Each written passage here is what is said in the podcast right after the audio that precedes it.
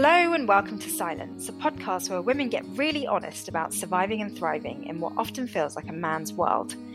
My guests are Wonder Women from the fields of science, technology, engineering, and mathematics, or STEM, where inclusivity and diversity can be a real problem. I know this only too well as a female Southeast Asian mechanical engineer. I was kind of a minority within a minority back then. I'm Dr. Shini Somara, an engineer turned broadcaster. Throughout my career, I've worked on and reported on some cutting edge technology and innovation. And through my television work, I've met some incredibly inspiring women from a diverse range of STEM fields. Talking to these exceptional ladies has often left me feeling empowered, hopeful, and excited about life. I believe silence will enrich you too. Every week, a woman in STEM shares her unique experiences with absolutely no pressure in having to promote her accomplishments or guard her impressive reputation. Because I've come to realize that everyone is just way more open and relaxed when they're anonymous. So I deliberately disguise my guest voices so that we're just connecting as human beings rather than human doings. It's my hope that you really relate to what we chat about today. If so, please do subscribe to Silence and maybe even rate and review the show. I'd love to have your feedback. This week, my guest is in the field of cell and molecular microbiology. Hello. Hello. Gosh, so what you're in sounds extremely uh, tiny. Yeah. Is it all about tiny science? My major is cell and molecular biology, but I have a focus in microbiology. So we're able to choose different tracks. So yes, it is really tiny a lot of my coursework consists of studying like bacteria and viruses, their modes of transmission, and how it affects like public health. Right. So you must be in your element right now with this COVID stuff going on. Yes, it's um it's actually put some haltering on my lab work, which is sad, but it is interesting to see kind of on the outside how the world reacts to science and how much like false information there is about really? viruses in general and I know that there's been a lot of controversy because at least here, um, where I am, um, people like to stereotype the virus as, you know, just being something that there's like a rumor that um, it was like a hoax, and then there was a rumor that you can't get it, and it's really interesting being in science and studying, you know, viruses and bacteria to like have to pull aside even to my friends like, hey, like that's false. It was transmitted through this, that, and the other. And just because you wear gloves doesn't mean that you can't not get it. It's, mm-hmm. it's interesting for sure to see like the juxtaposition between the general public and like people that are in STEM right now. Right. I mean, what are the major myths that all of us are being misled by? But I'm I'm not sure about all of them because you know everything is person to person. But I know right now the weirdest one that I've seen usually these circle around like social media um, specifically, I find Facebook has the most false information about science.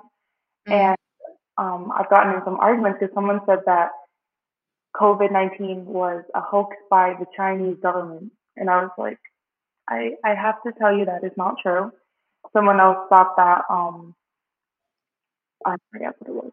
It's just, it's just crazy. People think that I have all these conspiracy theories, but if you just um, look at how bacteria or a virus work, very simple mode of transmission. So yeah, that was right. I mean, How does a bacterial virus transmit then? Like, what's the basic things we should know? So, bacteria and um, viruses, people often get them confused, and it's normal as to why. So, a bacteria is basically like a unicellular microorganisms. So microorganism means small organism. And they have cells, and but the thing is they don't have organelles. So they don't have organelles or organized nucleus, which is like kind of like the brain of what mm-hmm. the cell is. And those cause disease. So a virus also can cause um, disease. But the thing about a virus, which which COVID nineteen is, is that it needs a host. And so um, COVID 19, and I don't want to like, you know, I don't claim to be an expert or anything, but um, COVID 19 is a respiratory disease. And um, I know right now they're doing a lot of testing through like your nasal cavity. So, like, it can go into you through a lot of like the mode of transition, I think right now is like fluid. So they can spread from person to person. and um, through fluid, through the air, through like germs pass person person. So I guess the best way to combat this is obviously, you know, we all know to wash our hands. We all know to mm. use like antibacterial soaps and hand sanitizers and such. But I think a really big miscommunication about how this virus spreads is people are stock hoarding like gloves and masks, but then they don't use their proper like PPE. So they'll put gloves on and then they'll touch their face, and that's just keeps the entire with the gloves on. With the gloves on, and so the whole point is that you're not going near any cavities that are open, like your mouth and your in, the, mm. your eyes. So yeah. Yeah. So basically, bacteria has doesn't have a brain. Yeah. Uh, and viruses have brains, but they need a host to be able to thrive. Yes. So viruses are also, I believe, tinier than bacteria. And so, like, I'm pretty sure um, I learned in class once that, like, the smallest or the largest virus is still smaller than the smallest bacteria. So it's like also goes to scale, and viruses cannot survive without a host the way that bacteria can. So they only reproduce by attaching themselves to other cells. Right. Gosh, I mean, what a time to be studying what you're studying. Um, I mean, has this now, because no one has been through a pandemic before in their lifetimes, no one's who, who's alive. So, um, has studying the subject you've chosen put it into context of how important it is to study something like this? That's a great question. Um, I definitely think that it shows me the relevance of biomedical yeah. science and how important it is to have you know proper systems in place and to have like the general public and the government really take science seriously because I feel oftentimes you know a lot of undergrads are like oh I'm this major and I'm studying STEM that's great I do research in a lab 15 to 20 hours a week and I present a poster but like what is the relevance what's the significance yeah. and so when things like this a pandemic happens and you know you realize you actually know how this is spreading and you realize how many people don't know. And that's why a lot of fear happens because people don't know like what a virus is. They think that you can get a virus like just miraculously. So I think being in science and being specifically in the field that I am, it helps me show that, you know, people like I know one of my labs, they're, they're developing like a more rapid test for COVID. We got testing sites set up at our university pretty quickly. So I think mm-hmm. it shows, if anything, that when you put the, the funding and the time and the training into science, that it does feed back whether you know you know it's going to happen or not. Mm, yeah. What made you get into the subject in the first place? Because it's pretty specific. Yeah. So um, I actually came into college because it's only my third year. I came into college as an environmental science major. Um, I wasn't sure what I wanted to do. I knew I liked science, but I actually had a counselor tell me that um, I should consider a field less challenging for someone like me. And I don't know if that's oh, because wow. I don't know if that's because he was a misogynistic old white man, and I am, you know, I was a 17 year old woman of color going into school, or because he just didn't see potential in me. But I was very intimidated by that to go into like a medical profession, he kept saying that um, instead of being a doctor, I should try to look to be a nurse because it's more applicable. It's more, I don't know, easy to attain. Which I don't believe is true, but also it kind of sets that notion in that women shouldn't be doctors um, and that we should strive to be nurses instead, which I think is a stereotype that is very outdated. So I came in as environmental science. Um, and because of though, what that guy said. Yes, because of what he said, I already, you know, I feel like a lot of women, specifically women of color, already lack self confidence and we have very self image. If not, we're first gen, second gen.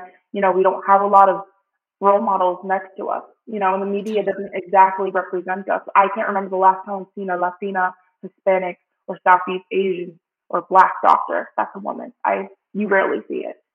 Um, yeah. In real life and in you know media.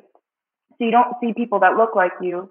And then when you bring up an idea and it gets shot down, you automatically are discouraged to go for that, you know, position or major that you thought you wanted to do. So it actually wasn't until my second semester taking classes that I was like, you know what, I'm going to switch because this looks really cool. I really want to work in a lab. Like this looks awesome. I saw um, other students present and get ready to go to conferences. And I was so intrigued by it. And I was like, I need to do this. Even though, you know, my counselor was discouraging on campus as well. So my high school counselor wasn't very supportive of me. And then I went to my college counselor. And, you know, you're very much a number at universities. You're just another person that goes to see an appointment. And I don't think they mean to, but if you don't have, you know, 4.0 and you don't have a history of like everyone going to college, they really are like, oh, are you sure you can do this? And then you reflect and like, can I do this? But now I'm in my third year. Um, I'm actually in a special program at my school where I get a stipend to go here to do research. So I get to go to undergrad now as a cell molecular microbiology student, debt free, and I get like opportunities that I never thought I could. But I might not have applied because you have all these people telling you that you shouldn't, you know. Yeah, I mean, I almost want to cry just hearing your determination because, you know, despite all of that negativity and all of those perspectives against you, you kept pushing for what you wanted. I mean, what strength of character must that have shown to to push through all of that? I mean, what was going through your mind when people were telling you no? The first thought was, okay, no. I am someone that I don't want to say that I take things to heart, but I'm very much a people people pleaser. I'm very type A. I like to have a task and get it done. So sometimes when you know, the people you're looking for for guidance tell you you can't do something, your first reaction is just accept it. And so I did go through a stage where I was like, okay, maybe I shouldn't do science because I don't have a 4.0. And, you know, my dad isn't a doctor and whatever. And so it took a lot of like reflection on my own passion and what I could see myself doing in the future. So at first I definitely was discouraged but I think having a support group of friends, like I, I have a lot of um, other friends that are women of color in science as well. And they're very uplifting. We have, you know, student organizations here that you can just meet up and we really encourage each other to be like, hey, like my guidance told, counselor told me that I shouldn't go to med school either because blah, blah, blah, blah, blah. But, you know, I'm going to do it anyways because that's what I want to do. So I think mm-hmm. definitely, you know, having a support system helped me talk myself out of that negative self talk.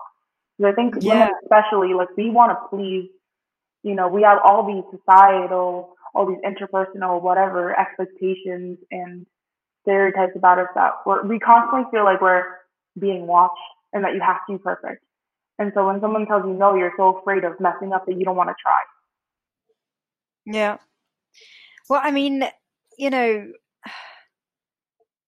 thank you so much for sort of pushing through that and getting past that and and also like being the role model that you never had um you know it sounds like you were absolutely going for what you wanted and what you were interested in but were you always a straight A student? I mean, were you encouraged by your own success, or did you want? I mean, what was driving you essentially?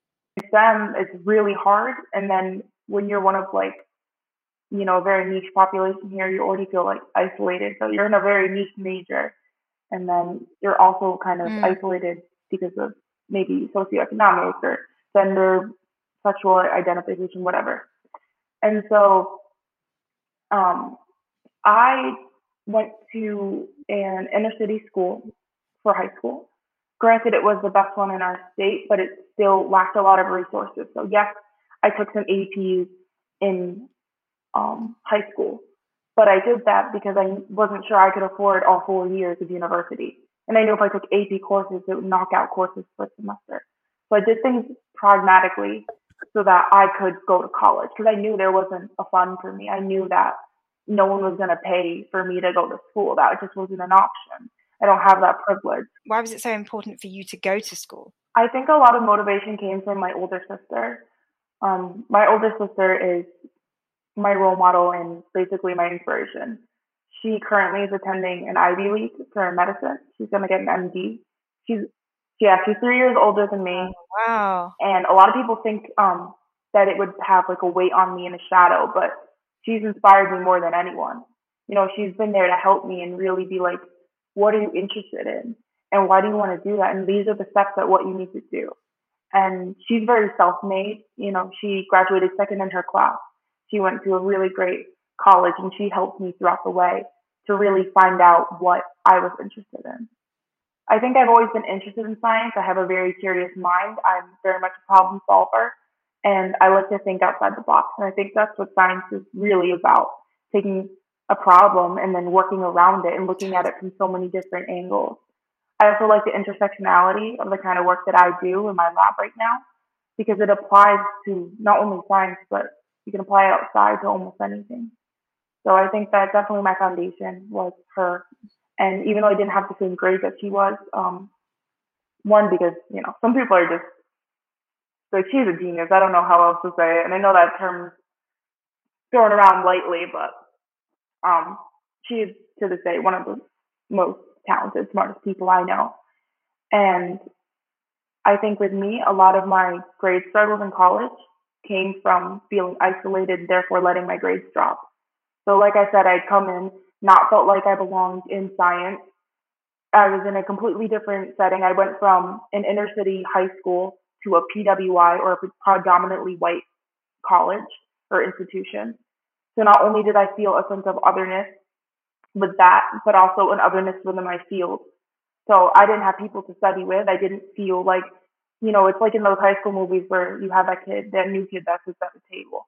I just didn't feel like accepted. Mm. And so I, you know, got a lot of anxiety. I didn't study the way that I should have. I didn't feel like I had a support system. So I think um, the way that we grade isn't always reflective of our, our abilities. And that took me a long time to understand that, you know, what I am on a sheet of paper isn't the same as what I am when I'm in a lab. And that takes so much time to understand that you're more than just like a number, a transcript, that you are like an actual person with abilities and skills and that you're capable. I think I've just heard the most powerful thing I have ever heard doing these podcasts. Because you're so right. Like, we are not our grades, we are not our paychecks, we are not, you know, just this two dimensional or even one dimensional way of judging someone. Like, as a scientist, you are so many things with so many skills and so many ideas. And I love the fact that you want to think outside the box because that is what pushes boundaries forward. Totally. My God. Yeah. I mean, you know, there are so many girls as well as young people that don't take science because they're not making the grades. And I love the fact that, you know, you talk about how brilliant your sister is and she was an inspiration because often young people that don't get the grades and are trying to follow in the footsteps of people that have got great grades in the in the past don't feel encouraged to push themselves whereas you just ignored all of that and you were like yeah i mean like I really did. I had so many people telling me, you know, I got a C in Gen Chem my freshman year, and people says you can't pass Gen Chem, maybe you shouldn't be a doctor. And it's not because I don't know Gen Chem. I ended up getting like a, a B in organic chemistry. It's because I didn't have the tools to succeed. It's because I felt depressed. It's because I was anxious. It's because I didn't know how to study. It's not because I don't know the content. You know, I but how did you know that? How did you know it was anxiety holding you back and not ability? Um, I met with um, a mentor here at the University of Rhode Island. I struggled with anxiety my whole life. And the thing about anxiety in these kind of fields is they're so high pressure that everything is a trigger. You know, you have maybe four courses a semester, all worth three credits, and that kind of determines what you're going to do for the rest of your life you can learn a lot in a class, but if you don't, you know, regurgitate the right information they want, you're not going to look like you even tried. Doesn't matter if you spent, you know, six hours studying a day. If you don't circle C instead of A, guess what? Now you look bad on paper. Um, I think mm-hmm. where I really got my saving grace was I applied to a summer research program here called the Science and Engineering Diversity Fellowship and it is a program specifically made for first generation and or underrepresented students in STEM.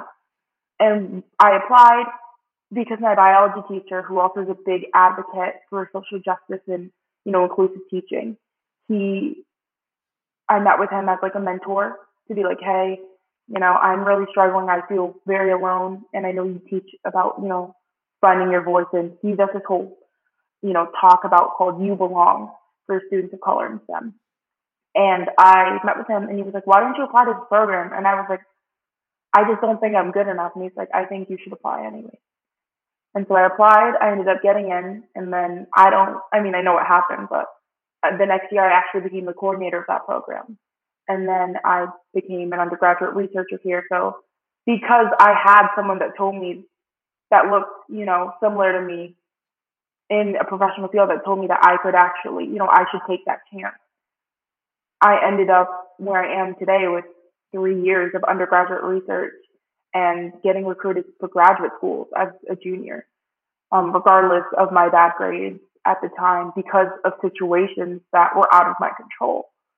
And I think a lot of times we internalize these things, like you said, like our grades or our salary or what we've done and what we haven't done. And we kind of project that because we all are like afraid of not meeting a standard, but the standard is really put on by ourselves. And at the end of the day, no one expects you to be perfect but you. And I had to really, you know, take a step back and be like, going in as a freshman and being like, why, why as a freshman, like they know that I haven't done research yet. Why am I so afraid to apply this program thinking that they're going to think that I need to know everything? Because they don't. They know you're a freshman, but I feel like we get in our own heads a lot and we are the ones to stop us from even going through a door that no one said we couldn't go through. You are empowered. I, am like speechless and like really trying oh not to cry. Um, you're just so empowered. Are you the person where, when I reached out to you, you said, "Do you know what? I don't think I should do this right now because I'm just an undergraduate." Yeah, that was me. That was you. I mean, what is coming out of you is like some of the most profound things I've heard in almost two years of doing this oh, podcast. And I think the reason why I feel like I'm talking to someone so empowered is because we aren't born with all the gifts. Like we aren't born with with all the opportunities at our fingertips. But if you're born with determination and ambition and drive to chase after what it is you need to be better, like that's just as good as having it when you're born. You know what that's I mean? Like and and for you to have actually found the guy that's running the diversity and inclusivity program, that is initiative. That is overcoming your biggest obstacles. And, you know, I think often people define themselves by their obstacles and they're like, no, I can't, you know, uh, I could never, you know, no. And, and what was so different about our email exchange was when you said no, I was like, huh, interesting. Okay. And I didn't want to push it, but you overcame whatever was holding you back from coming on this podcast. And it's just, I mean, you know, you've got so much to pass on to other people. It, it's making me realize that as individuals, we deliberately don't give to the world because we think it's not good enough and it's more than good enough. Thank you first. Um, I regarding my message to you about not potentially wanting to do this because I'm just an undergrad. Um, I've been told that a lot that I not told that I shouldn't do something because I'm so young, but I always I'm still getting used to, you know, graduate students seeing me on the same level and people coming to me for help. And I didn't notice that, I guess, these qualities about myself. Because, you know, when you don't really, when you, you have those, like you said, like those obstacles, you know, I pride myself in my ability to do lab work. I pride myself on, you know, like I wrote a grant earlier this year. Like, I know, like you said, that I have had a lot of obstacles, but, and it's hard. It's so hard to not like define myself as that. Cause I even, I get on myself all the time. Like, yes, you can have so many accomplishments, but that one obstacle, if it really like affects you, it just messes up your whole mental image of yourself. So you could have someone tell Yeah. you like, oh, but look, you presented this research paper and you're getting paid to go to school and you've done research and you you're an ambassador for this program. But in the back of your head, you're like, oh, but my grades are bad. Oh, but my GRE Mm. scores aren't good. Like if you just don't have that one element for some reason, it just makes everything else not as important. So it's really, really hard to, but I even ha- have to like take a step back. And when, you know, um, I got reached out to, um, most recently, we have this special, um, training program here. It's called the MARC um, undergraduate program. So the MARC stands for Maximizing Access to Research Careers for undergraduate students. Um, there's only four at our school, and I'm one of them, among with three other of my friends or my colleagues. And it's a program for diversifying STEM. And that's another program. I had already, you know, by now I was um, a rising junior. So last summer, around this time last year, I had already worked my freshman summer at the school as a researcher in environmental science lab. And then the next summer, I worked in a microbiology lab. And then I still didn't feel qualified to apply for this MARC program because I thought it it deserved to be with someone that you know had you know like I mentioned before like all the qualities that I thought I didn't have.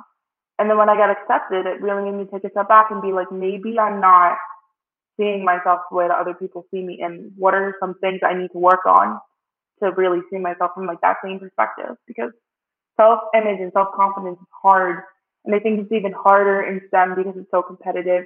It's even harder as a woman. It's even harder if you have trauma. It's harder if you grew up poor. Like it's all these things and all these factors that really contribute to your own self image. And just realizing that you have value is like a really, really big struggle to overcome, you know? So, Right. Like getting past all of those layers of I'm not good Yeah. enough to then uncover exactly the reasons why you are totally good enough. yeah, you can do a lot more than you think you can. And that's something that I think is my biggest takeaway from college is that you can do a lot more than you think you can and that things take time. Everything takes time. Right. And and the reason why things take time is because you're allowed to take the time out to make mistakes. Um, when I listen to you talk, I realize that I really relate to you in the sense that I have probably been my worst enemy throughout my life because I've always had very, very unrealistic standards for myself. And when I haven't met these standards, which probably no human being could reach, uh, I beat myself up and I'm like, oh, I could have got an A star. Why didn't I get an A star? And A is just not good enough. I know I deserve and could do better, and like all this really negative self talk. And what I began to see was that the only person that was making me miserable was me. Um, mm-hmm. I feel that 100%. I completely agree. And it is so great to be able to identify that. But what is not so clear is what to do about it. You know, when you are in that sort of negative self-talk spiral, like how how do you specifically snap out of it? I think definitely some days are better than others. And the thing about mental health and the thing about pressure, and like you said, holding unrealistic standards for yourself and getting mad when you can't reach those because they're impossible. You know, it's like, I know I get into a constant cycle of having goals. And normal people would be like, oh, that's healthy to have goals and to have lists. But then it's never enough. Every project that gets accepted that you complete, it's not enough because you could do another one. And oh, cool, you got an A, but why didn't you get an A plus? Why didn't you do this? And so instead of just being happy that you, you know, are doing research, you're unhappy because you didn't win a certain award for doing research. And so I think you also need to just, I know for me, when I find myself in those negative spirals of, you know, prepping for grad school and getting stressed out and trying to see myself as, you know, just another applicant, the thing that really helps me sometimes is writing. So writing as an outlet, I like to use creative outlets in general. That's just like a personal thing, but specifically in regards to seeing value myself as a student, a lot of essays um, for graduate applications or some research applications have a personal statement. And a personal statement is basically a summary of you. And you can explain anything that happened, why a grade dropped at one point, what happened when, you know, you first came in, what your childhood was like. You can explain it to the board to be like, I am more than just, you know, this number on the paper. You know, the reason why my grades dropped in that year is because I had someone close to me pass away. I was struggling with anxiety. I couldn't get out of bed for two weeks, you know. So you have to think of where you were and how far you've come. You know, when I look at myself a year ago, I didn't think that I was worthy of the program that I'm in now. And now I'm prepping my presentation, you know, for like my exit for the first year. It's just like I said before, you can do more than you think you can. And whenever you start to feel negative about yourself and think you're not doing enough, think of how much you've already done. And that really like puts a really good perspective on like what more you're going to do because nothing is linear and it's not constant. You're going to have ups and downs and pauses and some are going to be worse than others. But when you think of everything that you've gone through, you know, it's really just another speed bump and this negative self-talk is just another thing you have to get through.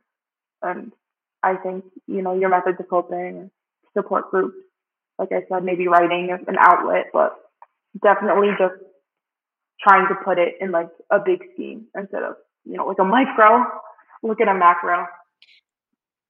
Right. And and going back to, you know, the various characters in your life that have said you couldn't do it. You know, because I'm just playing devil's advocate here. Like when I think about writing down how far I've come and what I've accomplished, I just think that's such a great idea.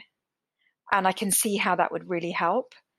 But as devil's advocate, I'm also going, yeah, but it's what good is it if I know how great I am when the rest of the world is telling me I can't? How do you cope with other people's lack of belief in you? that is something that is very personal to me because like I said, I, I definitely have a great support group, as mentioned before. I have a lot of students here that I actually mentor that are going into STEM. Um, I have like my friends and everything like that. A couple like faculty members that I feel supported by. But there are those people that, you know, try to write off my successes or other people like me as, oh, um, they only got that scholarship because they're brown. They only got that scholarship because they're queer. They're only because they're a girl, because they're this or that.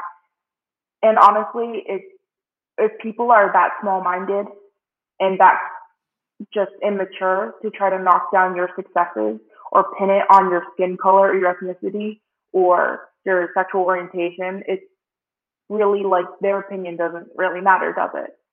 You know, you wouldn't take advice from a crazy person you wouldn't take advice. You wouldn't do that. You know, if you know someone's logic is messed up, why are you going to take that to heart?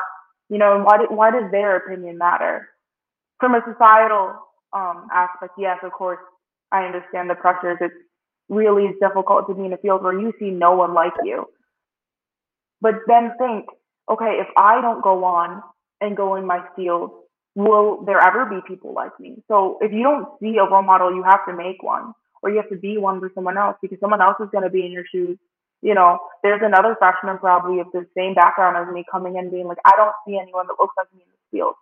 But if they even see one person, it makes such a big difference. So I think one, try to find people and or figures that relate to you in any kind of way. You know, personally, I have a bunch of different, you know, identities. We all do. You know, when you ask, when you're asked to describe yourself, like, what's the first thing you say? Like, oh, I'm a college student. I'm a STEM major. I'm a woman of color. I'm a queer woman of color. Like there's all these things. And if you can even find one thing that correlates to how you identify, it just makes you feel so not alone. So that's something I did is I looked for mentors at my college that were like me. Whenever I had this negative, oh, you only got that because of this. You have to think back and be like, okay, but what are you doing? You know, I quote unquote only got this scholarship because I'm a minority, but you got your college paid for. Why did you get your college paid for? Why didn't I? So if they want to, you know, say that you don't deserve something because of something that's out of your control, be like, well, why did you deserve that then? So kind of like flipping this, like the script and looking at it from this perspective. Yeah, and not seeing yourself as the victim yeah. because you know if if a bunch of people are telling you, "Oh, you only got that because you're a girl, or because you're this, because you're that," like you know, you're kind of putting their opinion on a pedestal above yours too, above yours, above everyone. Yeah, yeah, and that's something you know I've done. You know, when I talk about when I was a minority within a minority as a female and a person of color in engineering, you know, whenever people were putting me down and saying, oh, you know, what would you know? You're only a girl and whatever. Um, I cared about what they said, so it actually hurt. Whereas my older self would tell my younger self, why do you care what their opinion is? Who are these people to you? But because I'd put them on a pedestal and I was like, oh, you know, they are male, they must really know engineering and be better at engineering than me. And it's like, why? I didn't believe it's because you told that. You know, growing up, people are like, oh, well, boys are better at math. Boys are plumbers. Boys are engineers. Boys are doctors. You know, boys are this. But we're not in that category. You know, it's almost like if you, there's no space for us, so we have to make the space. Right, exactly. What was it like growing up for you? Because um, your attitude is so powerful. And I just wonder did it just come from the challenges and struggles you faced in your own life, or did you have inspiration and support and encouragement early on? Um, growing up, I um, hmm, how do I phrase this? I've definitely had my share of both positive and negative experiences. Um, I went to a middle school that was predominantly white, and then I transitioned to a high school that was um, all minorities, basically like 98 percentile of students of color. And so I faced I guess, more isolation as a child, which I think impacts you more. All that otherness mm. of, you know, yeah. being literally one out of the 6% at your school that is of color, being, you know, multiracial, having parents with different, you know, having a parent that's white and then having a parent that is not, that alone, you know, is a whole other sense of otherness because now you're like, how do I identify? So I've had a lot of layers of feeling like I'm on the outside. So I kind of had to understand that just because I'm different, it doesn't mean that that's not a good thing. You know, there's a lot of beauty in diversity, and I know we label things a lot and whatever, but I guess growing up, I actually was a very insecure, very shy, and I think I really found myself when I came to college because I was given those mentors that actually believed in me and like I have a mentor that checks up on me every week. She even during you know the pandemic, she still FaceTimes me every week, and she asks me, "Hey, what's going on?" And if I'm like, "Oh, I'm fine," she's like, "No, mm, I know, I know you're not fine. Like, tell me why you stressed. I know your face." And so I think, you know, I definitely felt better when I went to a high school where I saw people that have the same culture as me, the same backgrounds as me. But even only being, you know, half of my own background, it still can be a little isolating. So I think growing up, I was in a very unique situation. I'm a very unique person. And so I've had to just find acceptance through myself and through others like me. Um, I, you know, as Shirley mentioned, I am um, in the LGBTQ community. And in a lot of you know, Hispanic, Asian, Latino, and Black communities, it's not accepted, whether that's because of religious reasons or just cultural and tradition. So I had to grow up kind of not being myself, kind of being a version of myself that was palatable to people around me.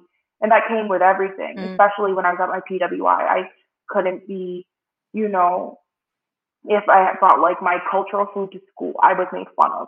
If I had my hair a certain way, I was made fun of. If, you know, I expressed interest in maybe liking other girls, I was ostracized. It's just things that, you know, you create this image of yourself so that you won't get made fun of. And it's not until you're in an environment that's as free as college that you can sit down and think about the kind of person that you are and find your own identity and be like, okay, like there's nothing wrong with this. And just because I was growing up being taught that this isn't okay and that I'm a bad person and that I'm not smart and that I'm, you know, not deserving of this, like that's not true. So time. Gosh. Yeah, I mean, you've really built up a lot of strength through all the experiences you've gone through. Um, where where does this all take you? What are your plans for the future in terms of your career? Um, I'm in terms of my career. I'm currently right now. I work in the toxicology lab, so I do a lot of rodent work. Um, I'm currently doing a study with human um, hepatocytes or liver cells, and I like to do science in a kind of blended way. So I like obviously the hard science. I'm happiest in my lab with my lab coat, my pipette, my gels. Like, let's go. I love that. It's like my zone. But I also like the aspect of communication. So I like to do poster presentations. I like to do talks to my organization. I gave a talk about how to, you know, apply for applications in grad school um, right before the pandemic happened. I believe that in the future, whatever program I'm in, and I do plan on going to grad school, obtaining a PhD, I know that whatever work I do will be significant to the communities that I want to impact. So if I do research on chemical contaminants and how they spread, I want to apply that to public health in the communities that need it most. So underrepresented communities. If I do a study on like internal diseases, I want to make sure it applies to people that maybe get denied care most. Like in America, black women in hospitals, their symptoms get like completely untreated and completely just, you know, dismissed. And I think that, yes, you can have all that evidence in the world, but if you don't make it applicable, applicable to where people care, like, is it really significant? So I think whatever work I do in biomedical science as a doctor in the future, I need it to give back to the communities that help, you know, get me to where I am. Wow. And as a woman, we have quite a few aspects to our personalities. Career is one aspect, family, personal relationships are another. Um, how compatible is having a family and personal relationships with the science that you do? Um, personally, it, I think it really depends. Also, this is where culture comes into a big play. So, um, I know in a lot of American culture, like the what's really trending now is like you know the female protagonist who gets her own bag and you know is all sustainable and independent. But I find that a lot of brown girls have like this guilt um, because a lot of us were raised that like family is very important and that you should settle down. And you know, I remember being like in high school and my grandmother would ask me when I was going to have grandchildren. You know, it's just a different a different world. Yeah. Especially if they're like, you know, first generation here. And so I think it's hard to push back those cultural boundaries and really put your own priorities first. I think you can definitely have a family in these fields. I think you can be successful and have a partner. Um, I just think it's a lot of communication, you know, and you need that's something you need to cover from the beginning. I know personally with my relationship, um, I like to find people that are in similar fields to me. So, um, you, I like having a partner that understands, you know, my passion for science because they also have a passion for science and why graduate school is important to me because it's important to them. And, you know, how these conflicting feelings of growing up as a minority woman, like they understand as well. So I mm. think it is possible. Like I said, like I see a future with my partner. I see a family with my partner. Um, it just might take a little longer than some people, like you know, your grandparents might want. So I think that is possible. It's just You you always need to like remind yourself that you will have a family like one day, but you know, I wouldn't if that's a priority, but it doesn't mean you have to. But, right, and I think that's what's interesting um, for me about what you said is that you know you said it's important to get your priorities right, and I think getting your priorities right is so much more difficult than it sounds because. Often our priorities are to just get those grades so that we keep our parents happy or our boss happy or whatever you know it's our priorities are often set by other people. And i think women in stem and maybe in other places but my only experience has been as a woman in stem like priorities can get very skewed because of other people's expectations. And I think it's really essential to get your priorities straight. I completely agree with you. But it's also important to look carefully at how you're setting your priorities because they may not be the best thing for you as an individual. Um, you might be influenced by others. So, but it doesn't sound like you're the person that would fall into that category. Um, I may not seem like it, but I, like mentioned before, I am a people pleaser. You know, mm-hmm. I am, I am a woman in a culture where women do a lot of, you know, housework and family care. And, you know, I remember being like seven years old and I knew how to like cook, clean, bottle feed a baby, watch kids, do laundry. You know, you just expected a lot, um, as a woman in these cultures. And I think, like you said, getting your priorities straight is very relative. So what is important to you?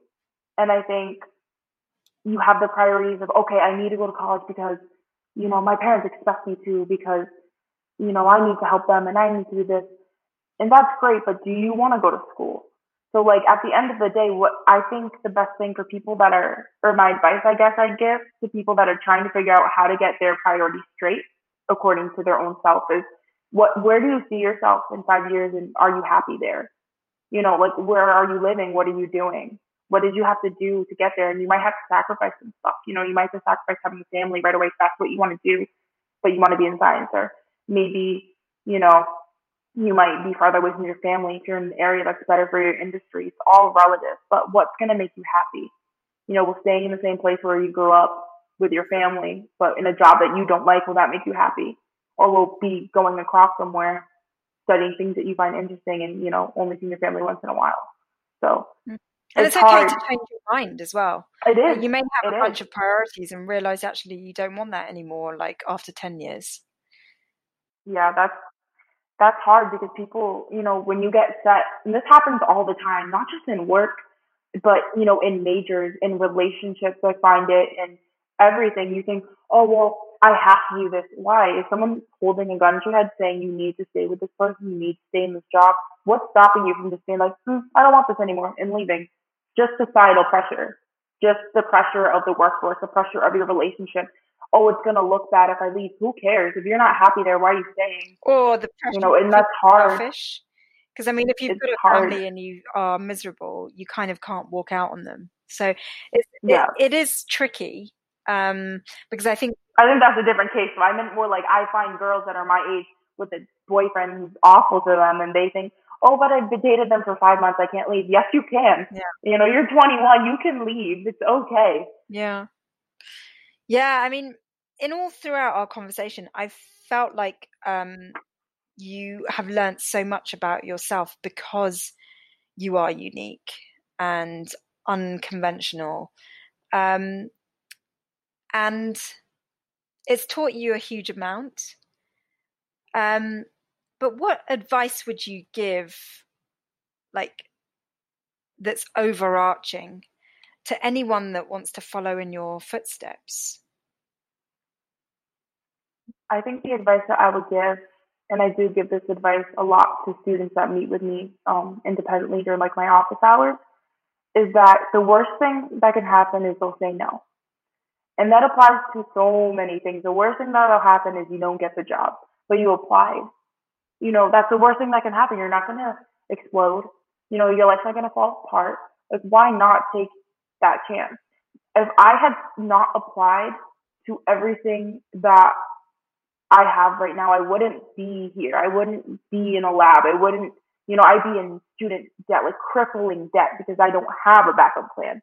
And it's all because I just applied to the program, even though I didn't think I deserved them, even though I didn't think I'd make the mark, I didn't think I'd get in. I knew 50 people were applying.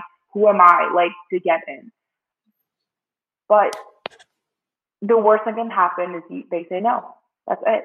You know, you just have to put yourself out there. You have to get experience. I tell all the freshmen coming in, it doesn't matter, you know, if you want to be like whatever thing in STEM you want to specialize in. It doesn't matter if you want to be a doctor or if you want to be a microbiologist or a toxicologist. You don't know until you've been in the lab. You can take an immunology course, you can take a microbiology course, you can take a stats class, a math class. It doesn't matter unless you're putting your hands on an experiment and seeing it real life. You know, I think the worst thing that happens a lot is students go through the four years of college or university and then realize they don't like anything that they learned because they never got real life experience. So my advice, like with freshmen and I guess anyone in general, is just to get as much experience as possible, to get as much exposure. Don't be afraid to talk to people that have gone through things um, before you. I know for me, like my sister, finding a mentor and just the worst thing people can say is no, and that you should always apply to something, even if you don't think, like, if you think the chances are slim to none, you should still go for it. Because if you don't get in this time, you could always try again. And so to always keep focused on the things that you want, to keep focused on your priorities. My gosh, you are so full of wisdom for someone who thought that they wouldn't be able to contribute anything to this podcast. it's so enlightening and reassuring and comforting to hear your experiences and how you've navigated through them emotionally and mentally. Um, thank you so much for coming on the show. Thank you for having me. That's it from my STEM guest this week. Gosh, what an amazing individual. I I just feel so uplifted and so empowered from her wisdom. And I think one of the reasons why it has been so endearing listening to her is because she didn't even feel like she had anything to contribute to this podcast yet. I feel like this has been one of the most strongest episodes yet.